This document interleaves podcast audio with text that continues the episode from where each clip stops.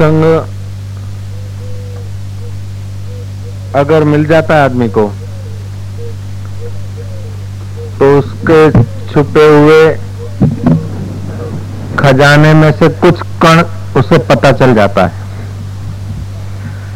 सत्संग नहीं मिलता है। तो दो दिशाओं में शक्ति बहती है। एक तो बहती है भोग के तरफ़ और दूसरी शक्ति बहती है भावना के तरफ़। जो पामर है, रावण के स्वभाव का है, उसमें क्रिया शक्ति है, भोग की तरफ़ बह रही उसकी जीवन धारा। लेकिन जो रावण जैसा नहीं भी है, भावना वाला है तो उसकी जीवन धारा भावना के तरफ़ बह रही है। सत्य का साक्षात्कार नहीं करता। कोई 20 साल से भक्ति करता है, कोई 25 साल से भावना कर रहा है भगवान के लिए, कोई 50 साल से करता है। लेकिन वो भावना की धारा है। वो धारा कहाँ से उठी और उस धारा को कहाँ पहुँचना चाहिए, इस बात का पता बिना सत्संग के नहीं चलता। इसीलिए शास्त्रकार कहते हैं, एक घड़ी आधी घड़ी आधी में पुनि आध तुलसी संगत साधकी हरे कोटि अपराध। करोड़ों अपराध सत्संग से क्षम्य हो जाते तो सत्संग के बिना सत्य का साक्षात्कार नहीं होगा। सुना है कि आत्मा परमात्मा है, लेकिन पता नहीं कि आत्मा क्या है, कहाँ है।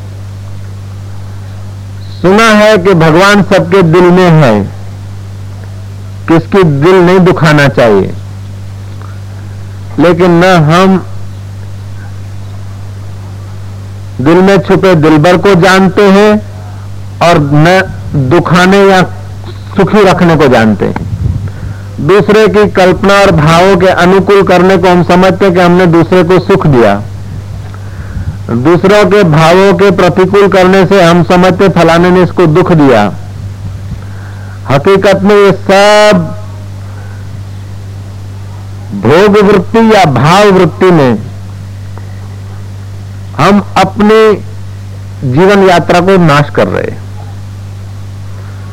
मने આ વસ્તુ ફલાણાની બનાવેલી છે નહીં ફાવે કારણ કે હું ભક્ત છું વીસ વર્ષથી ભક્તિ કરું છું હું पच्चीस વર્ષથી भक्ति करूं છું जो भक्त नहीं है उससे तो भक्त ठीक है कि कृष्ण ऐसे भक्तों के लिए भी इशारा कर रहे हैं गीता में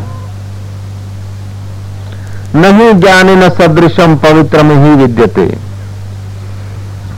ज्ञान के समान और जगत में पवित्र करने जैसे कोई चीज नहीं यदि गाना तभी मोक्षा तो मेरा भक्त कैसा होना चाहिए? अनपेक्ष शुचिर दक्ष उदासीनो गत व्यथा। अप अपमान देखना अप, देखने की क्षमता क्षय होती है। तब आदमी को अपेक्षाएँ उठती है। तो सत्य देखने की क्षमता नहीं उसीलिए हमें इच्छाएँ उठती है। मेरा भक्त कैसा होता है कि अनपेक्ष हो, उसे अपेक्षाएँ नहीं होती। वो शुद्ध होता है। शुद्ध छूछा छीछी नहीं। शुद्ध का मतलब है, मैंने कल बताया था कि अमृत का मतलब क्या? अमृत का मतलब यह है कि उसमें विष भी अमृत हो जाए। अमृत की पहचान क्या? शीतलता की पहचान क्या? पानी बहुत शीतल है। उसकी पहचान क्या? कि अग्नि का तिंखा पड़े वो भी बुझ जाए शीतल हो जाए। अनपेक्षा शुचिर दक्ष तो शुचि का मतलब है कि अशुचि वृत्तियाँ भी तुम्हारे ज्ञान में शुद्ध हो जाए। अशुद्ध वस्तु को तुम छू लो तो शुद्ध हो जाए। और जगह पर तो भगवान को जब तक भोग, भोग नहीं लगाया तब तक खूब शुद्धि रह जाती और वो भोग फिर संभाल के लिया जाता है। जब तक खाया नहीं, तब तक उसकी संभाल रखते हैं। कोई छुए नहीं रसोया को भी। जगन्नाथ जी में ऐसा नहीं है। भगवान के समक्ष धर दिया, फिर वो उच्छिष्ट नहीं माना जाता। कोई भी छू लो, कोई भी जूठा कर लो, कोई भी स्पर्श कर लो, वो पवित्र माना जाता है। क्यों? कि भगवान की दृष्टि पड़ गई। अब भगवान की, जगन्नाथ भगवान की दृष्टि पड़ गई थाल पर, और जब तक नहीं दृष्टि पड़ी, तब तक पवित्र करके लाओ। भगवान की दृष्टि पड़ गई, फिर बाजारों में जाके खाओ, कोई हरकत नहीं। तो भगवान की दृष्टि में इतना ज्ञान का प्रभाव है। भगवान की प्रतिमा के आगे तो हम इतना भावना कर सकते हैं। तो जिसके दिल में ज्ञान दृष्टि से वो भगवान प्रकट हुआ हो, ऐसे फकीर की जिस वस्तु पे नज़र पड़ जाती है, वो सब वस्तु पवित्र मानी जाती है। श्री राम इसी बात को नानक ने कहा। ब्रह्म ज्ञानी की दृष्टि अमृत वर्षी ब्रह्म ज्ञानी अनाथों का नाथ ब्रह्म ज्ञानी का सब उत्पर हाथ ब्रह्म ज्ञानी की मत कौन बखाने, नानक ब्रह्म ज्ञानी की गत ब्रह्म ज्ञानी जाने। उस ब्रह्म ज्ञान को पाने के लिए हमें भोग धारा से और भाव धारा से बचना पड़ेगा। या तो भोग में समय जाता है, या तो फिर भावना में समय लगाता है, ज्ञान में समय नहीं लगाता। जिन खोजा तिन पाया, गहरे पानी पैठ, मैं भोरी डूबन डरी रही किनारे बैठ। जिन खोजा तिन पाया, गहरे पानी पैठ। गहरे में जिन टुबी बिनी उन्हें पातो। जिन खोजा तिन पाया गहरे पानी पैठ, में भोरी डूबन डरी रही किनारे बैठ। तो भाव धारा और भोग धारा, ये चित्त की एक दशा है। सत्य की तरफ़ तुम जब चलोगे ना तो सतगुरुओं की खोज करनी होगी और सतगुरु कहेंगे कि चित्त भी प्रकृति का एक अंग है।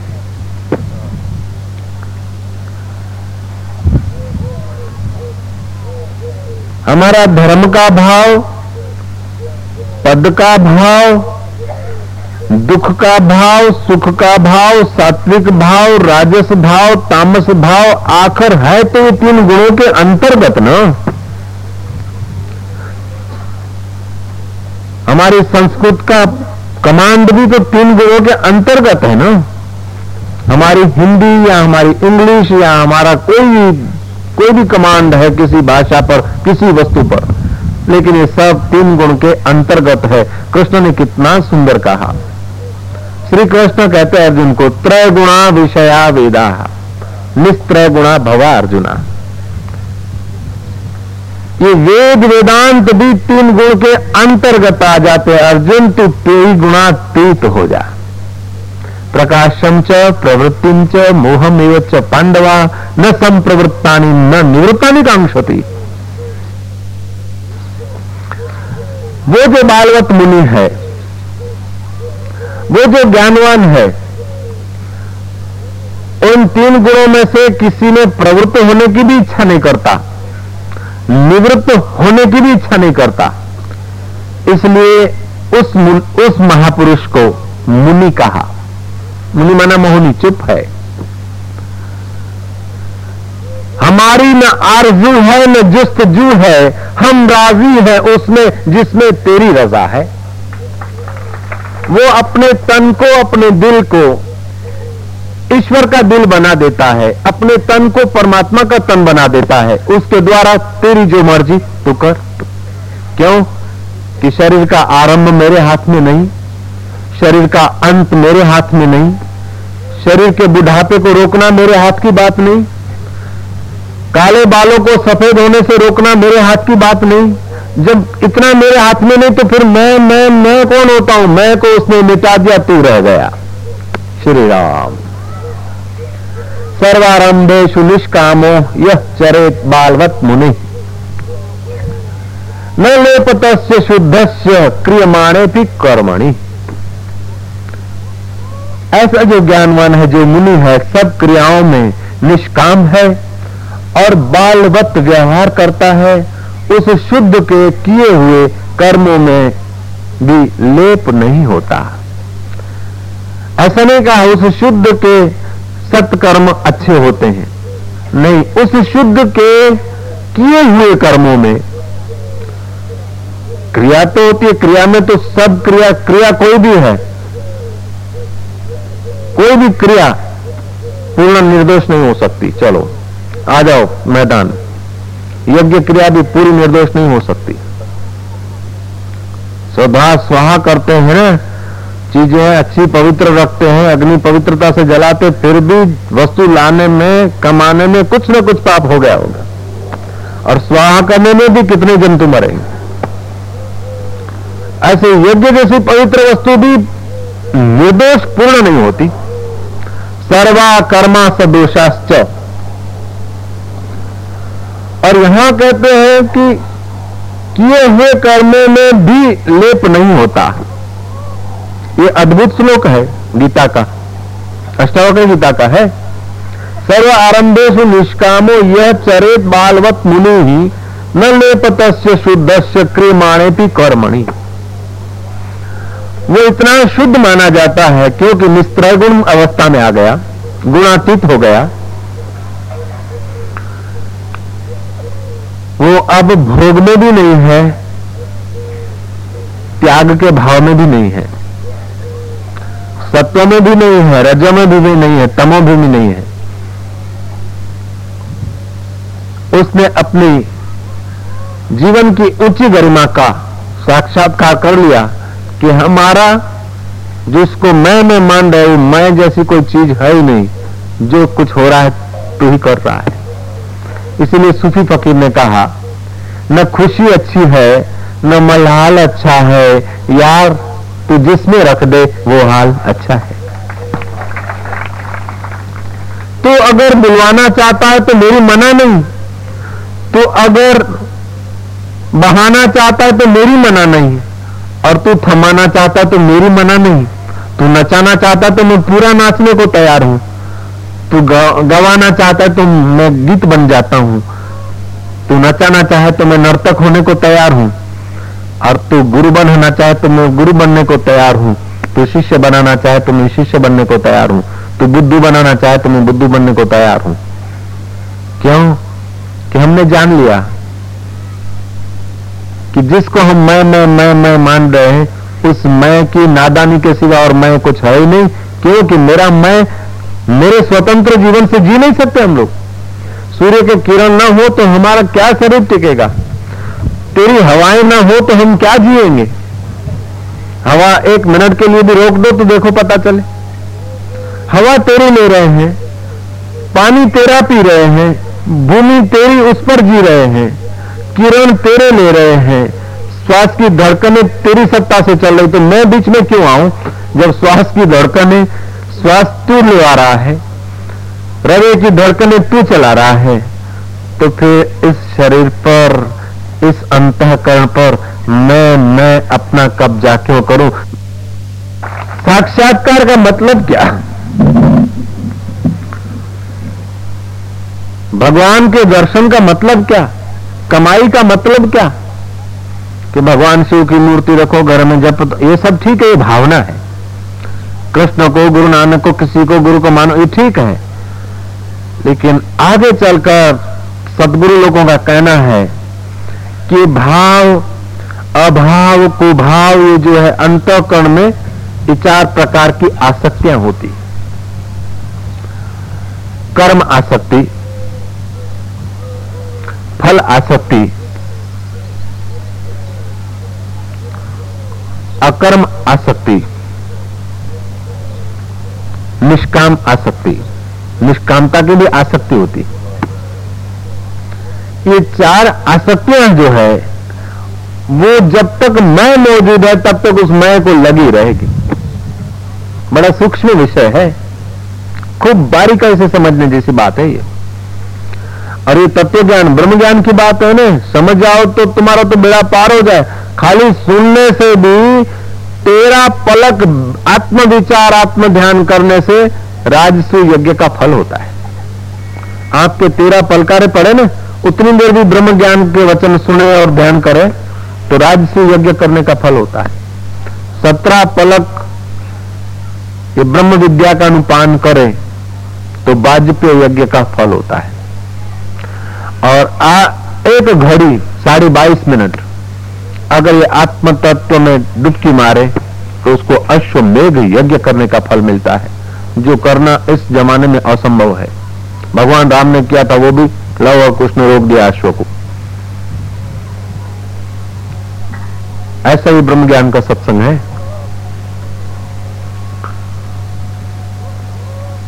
तो जब तक सत्संग में हमारी रुचि नहीं और किसी सत्पुरुष के द्वारा हम अपने को चेंज नहीं करते। तब तक हम भावनाओं में और मान्यताओं में अपने जीवन को कुपमंडुकता में रख देते भले हम संस्कृत के विद्वान हैं, ब्राह्मण हैं, श्रद्धालु हैं, पवित्र हैं, लेकिन हम एक भाव के कुंडाले में हैं, एक गुण के कुंडाले में हैं। और कुंडाला तो कुंडाला ही होता है। फिर रजे का हो, सत्व का हो तम का हो, लेकिन है कुंडाला, है। लोहे की जंजीर हो, तांबे की हो, सोने की हो, लेकिन है जंजीर।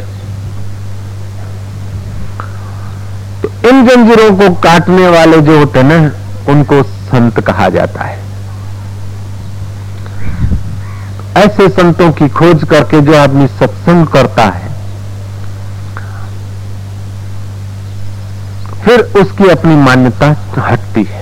भाव हटते हैं और सत्य का दर्शन होने की योग्यता बढ़ती है। मानी हुई बात को न मानो तो उसकी कोई कीमत नहीं। और मान्यता किसी साधन से छूटेगी नहीं। ये पॉइंट है हाँ? ये बड़ी काम की बात है। मानी हुई बात को तुम न मानो तो उसकी कोई कीमत नहीं। एक बच्चा पैदा हुआ, नारायण के घर। जो ही जन्मा, ले आया साई ने छोकरोता के अर्पण करो। साई ने क्या करा, अमेरिका के साधक को दे दिया कि ले जाए इसको बड़ा करो। श्री राम अब छोकरे को तो पता ही नहीं। अमेरिका में रहा तो अपने को अमेरिकन मानेगा, मारवाड़ी के घर रहा तो अपने को मारवाड़ी मानेगा। पंजासी के घर रहा तो अपने को पंजासी मानेगा और छासी के पास गया तो अपने को छासी मानेगा। श्री राम। जैसा उसने सुना, जैसी उसकी मान्यता हुई। तुम न मानो, तुम मान्यता की कोई कीमत ही नहीं। और तुम मान्यता पकड़ रखो तो किसी साधन से छूटेगी नहीं। श्री राम। अपने को तुमने जीव मान लिया। अपने को तुमने पुण्यकर्ता मान लिया। अपने को तुमने पाप करता मान लिया। अब तुम मान्यता पकड़ रख के कुछ भी करोगे तो मान्यता जीव भाव की छूटेगी। नहीं। हाँ पाप किया है तो पुण्य करके, पुण्य की मान्यता ज़बरदस्त होगी तो पाप की मान्यता कट जाएगी। दुष्कृत्यों की मान्यता काटनी हो तो सत्कृत्य करो। जीवत्व की मान्यता काटनी है तो ब्रह्मत्व की मान्यता भरो। अगर जीवत्व की मान्यता कट गई तो फिर ब्रह्मत्व की भावना भरनी नहीं है, फिर तो ब्रह्म ज्यो का तुम दिख ही जाएगा। ऐसे सत्संगों को सुनने के लिए राजे राज छोड़ देते थे। सिर में खाक डाल देते थे। गुरुओं के दरवाजे पे झाड़ू लगाते कोई आज गया, कोई कल गया, कोई जावन को तैयार खड़ा। चिरकाल से ये रिवाज सदियों से रिवाज चालू है। जब सब जाने कोई है तो जाने के पहले अपने भाव और भोग की वृत्ति को अगर ज्ञान में मोड़ दिया जाए, बेड़ा पार हो जाए। सुबह से शाम तक हम लोग भोग के तरफ़ तो जीवन नाश कर रहे हैं। खाने का सुख लिया, जरा सोने का सुख लिया जरा गाने का सुख लिया, जरा देखने का सुख लिया, जरा सूंघने का सुख लिया, जरा सेक्स का सुख लिया। इसी सुख सुख में बाहर के ज़िंदगी निचो दिया। गुरु जी की बात बताई थी कि वो शिष्यों को और कुछ नहीं सिखाता था। भगवान का नाम लेना हो, न लेना हो, तुम्हारी मर्ज़ी। जो कुछ करते सब ठीक है। केवल एक ही साधना स्टॉप जहाँ हो, जैसे हो, रुक जाए। एक दिन ले गए। एकांत में टेंट वेंट लग गए, शिष्य घूमने को निकले थे सुबह सुबह कोई नहर पार कर रहे थे। वहाँ से आवाज़ दिया, स्टॉप! नहर में रुक गए। पानी छुड़वाया गया। जिस पोजीशन में, जिस एक्शन में खड़े, वहीं खड़ा रहना। तीन थे। घुटने तक पानी आया, एक तो निकल गया, बोले, अब डूब जाएँगे तो? कंधे तक आया, दूसरा भाग गया। तीसरे ने कहा, जब गुरु का आज्ञा है, आज्ञा सम नहीं, साहेब सेवा। स्टॉप तो स्टॉप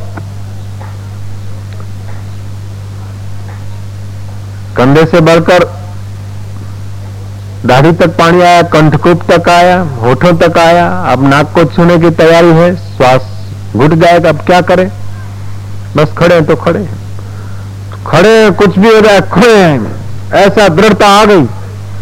तन पर और मन पर कंट्रोल आ गया। तन और मन पर आज्ञा चलाई क्योंकि गुरु की आज्ञा मानना है, उसलिए बस ये करना है। पूरी चेतना, पूरे प्राण शक्ति, चित्त शक्ति ऊपर को आई। ये तीसरा नेत्र जो आज्ञा चक्र खुल गया। इतने में गुरु आए, बोले, अब तो तू पानी को आज्ञा करेगा तो वो भी कम हो जाएगा। प्रकृति की हर चीज़ तेरी आज्ञा में चलेगी।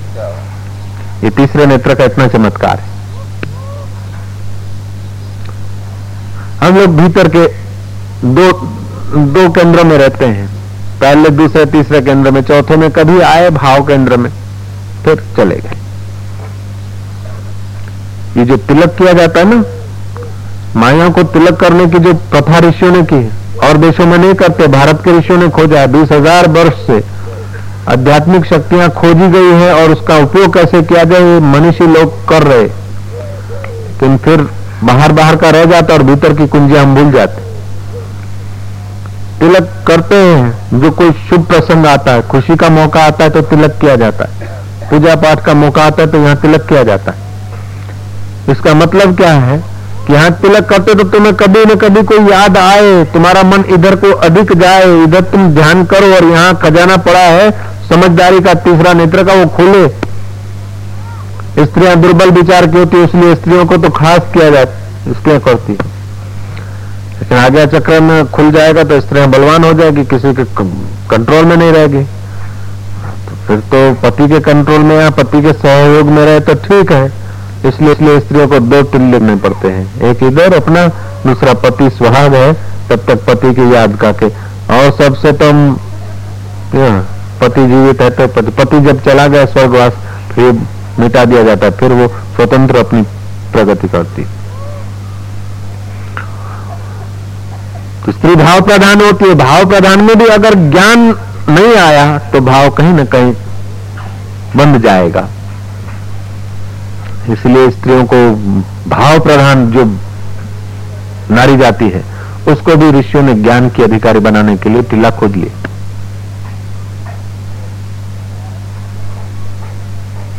कोई आदमी जाता हो और जहाँ तुम्हारा आगे का ही आज्ञा चक्र आता है, टिल्ला, उसके ठीक पीछे के हिस्से, उसके पीछे तुम एक एक सेकंड, एक, दो, चार पल के न गिरे और त्राटक करो तो वो आदमी को विवश होकर पीछे देखना पड़ेगा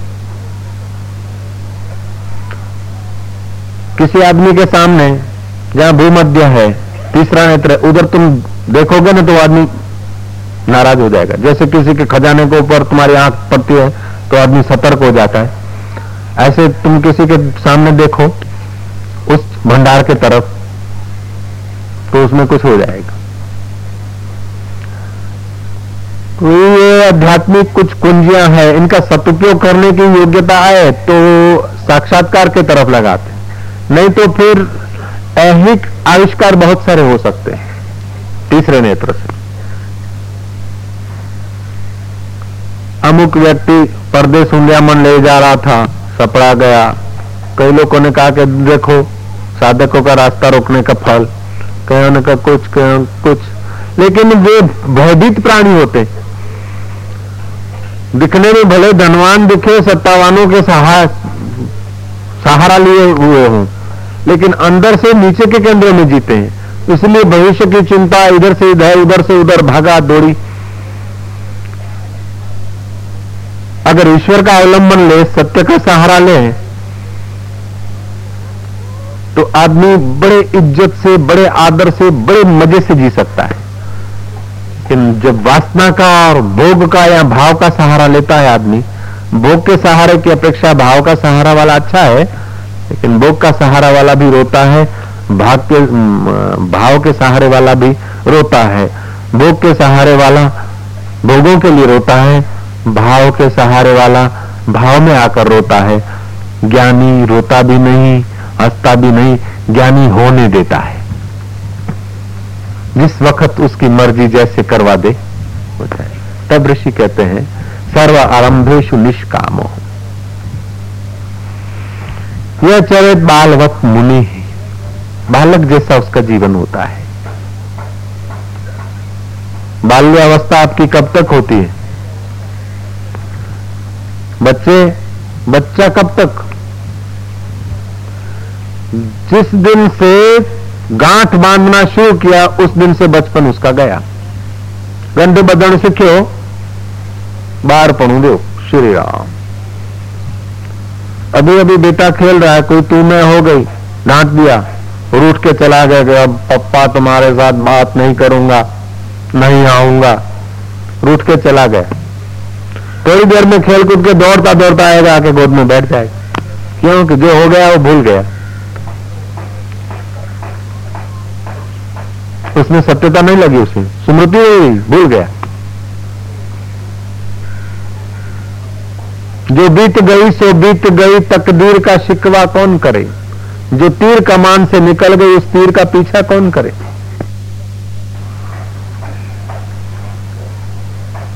तो बच्चा किसी बात को गांठ नहीं बांधता। क्यों? कि उसकी ऐसी वृत्ति उठी नहीं। अभी सुषिप्त है और ज्ञानी की मान्यताएँ निवृत्त हो गई। इसलिए ज्ञानी बालक जैसा। न लेपत शुद्ध से क्रियमाणे भी कौरमाणी। बच्चा कोई किसी को छोटी उम्र का बच्चा कोई गुनाह भी कर ले ना तो उसको सजा नहीं होती। मानना पड़ा पड़ता कि इसकी अपनी वाह नहीं है। किसी का प्रेरित किया गया होगा। इस, इसने भले पिस्तौल छोड़ दिया इसने भले बम फेंक दिया पाँच साल के बच्चे ने चार साल लेकिन इसकी ये, गुनाहगार नहीं है। अपने तरफ़ से इसका कोई दुश्मन नहीं अभी। इसका कोई मित्र नहीं। इसका सहज है। इसकी नज़र में तो वो सहज, वो इसीलिए ज्ञानी कोई भी कर्म में लेटमान नहीं होता। क्योंकि ज्ञानी के चित्त में मित्र और शत्रु बाधित हो जाते हैं। ज्ञानी इतनी भलाई का काम करता है तो उसको पुण्य नहीं होगा? नहीं। अच्छा ज्ञानी चलते फिरते कीड़ी मर जाए किसी को डांट देता किसी का दिल रुक जाता है तो पाप नहीं होगा कि नहीं? तो फिर ज्ञानी पुण्य क्यों करता है? पाप करे खूब मज़े से। जब पाप का सज, सजा नहीं है तो फिर सत्कर्म करना सत्संग करना प्रसादी देना ईश्वर के बंदगी भी छोड़ के लोगों का भला करना ये क्यों करते? अरे भाई वो पाप भी नहीं करता पुण्य भी नहीं करता उसके द्वारा अनंत करने लग जाता है। एक बात तुमको बताऊँ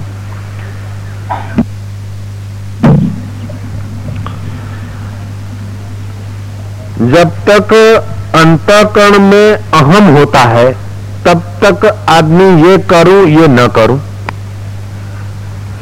ध्यान, भजन, सत्संग करके योग्यता बढ़ाता है। सत्संग सुनकर, गुरु की कृपा को हजम करके अपने कर्तापन को वो अलविदा दे देता है। अब अंतकरण हो गया, खाली। ठीक है? लावारिश माल सरकार का होता है। लावारिश माल? सरकार का होता है। तो सरकार की मर्ज़ी, उसका कैसा भी उपयोग करे। ऐसे ही साधन भजन करके तुमने रजोत्तमो गुण को कम किया, सात्विकता है, संतों के वचन तुम सुनने के काबिल बने। तो वचन सुनते सुनते जो तुम्हारा जीवत्व का भाव है, जीवत्व की मान्यता है, वो अलविदा हो जाती। तो जीवत्व का भाव, भोग का भाव, जीवत्व का भाव मान्यता, ये अलविदा हो जाती है महाराज तो तुम्हारा अंतकरण हो गया खाली। लावारिश माल सरकार का होता है। ऐसे लावारिश अहम अहम रहित जो अंतकरण है वह परमात्मा का होता है, वो फिर मुनि है। ना भी नहीं बोलता, हाँ भी नहीं बोलता, इसलिए अष्टावकर कहते वो मुनि है, मौन है वो। वो इनकार नहीं करता। बुलवाना चाहे तो वो इनकार नहीं करता, मौन रखाना चाहे तो वो इनकार नहीं करता।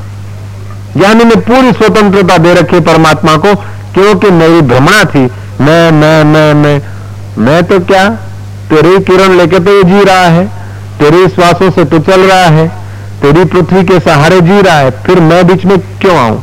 जब ये साज तेरा ही है तो तुझे जो पसंद है वो निगमा गाया कर जब पसंद आए तब गाया कर, जहाँ पसंद आए तहां गाया कर, जैसा पसंद आए तैसा गाया कर, जितना पसंद आए उतना गाया कर। मैंने, मैं हूँ नहीं बस तेरा निगमा है, तेरा साज है तो निगमा गा, चाहे और कुछ गा, तेरी मौज है। महाराज ज्ञानी जब अपना आपा पूरा अर्पित कर देता है, उस अनंत को तो अनंत पूरा ज्ञानी के द्वारा अर्पित हो जाता है। साचा संतों ने वंदन प्रेम थी रे। तो जग मा चालता छे भगवान।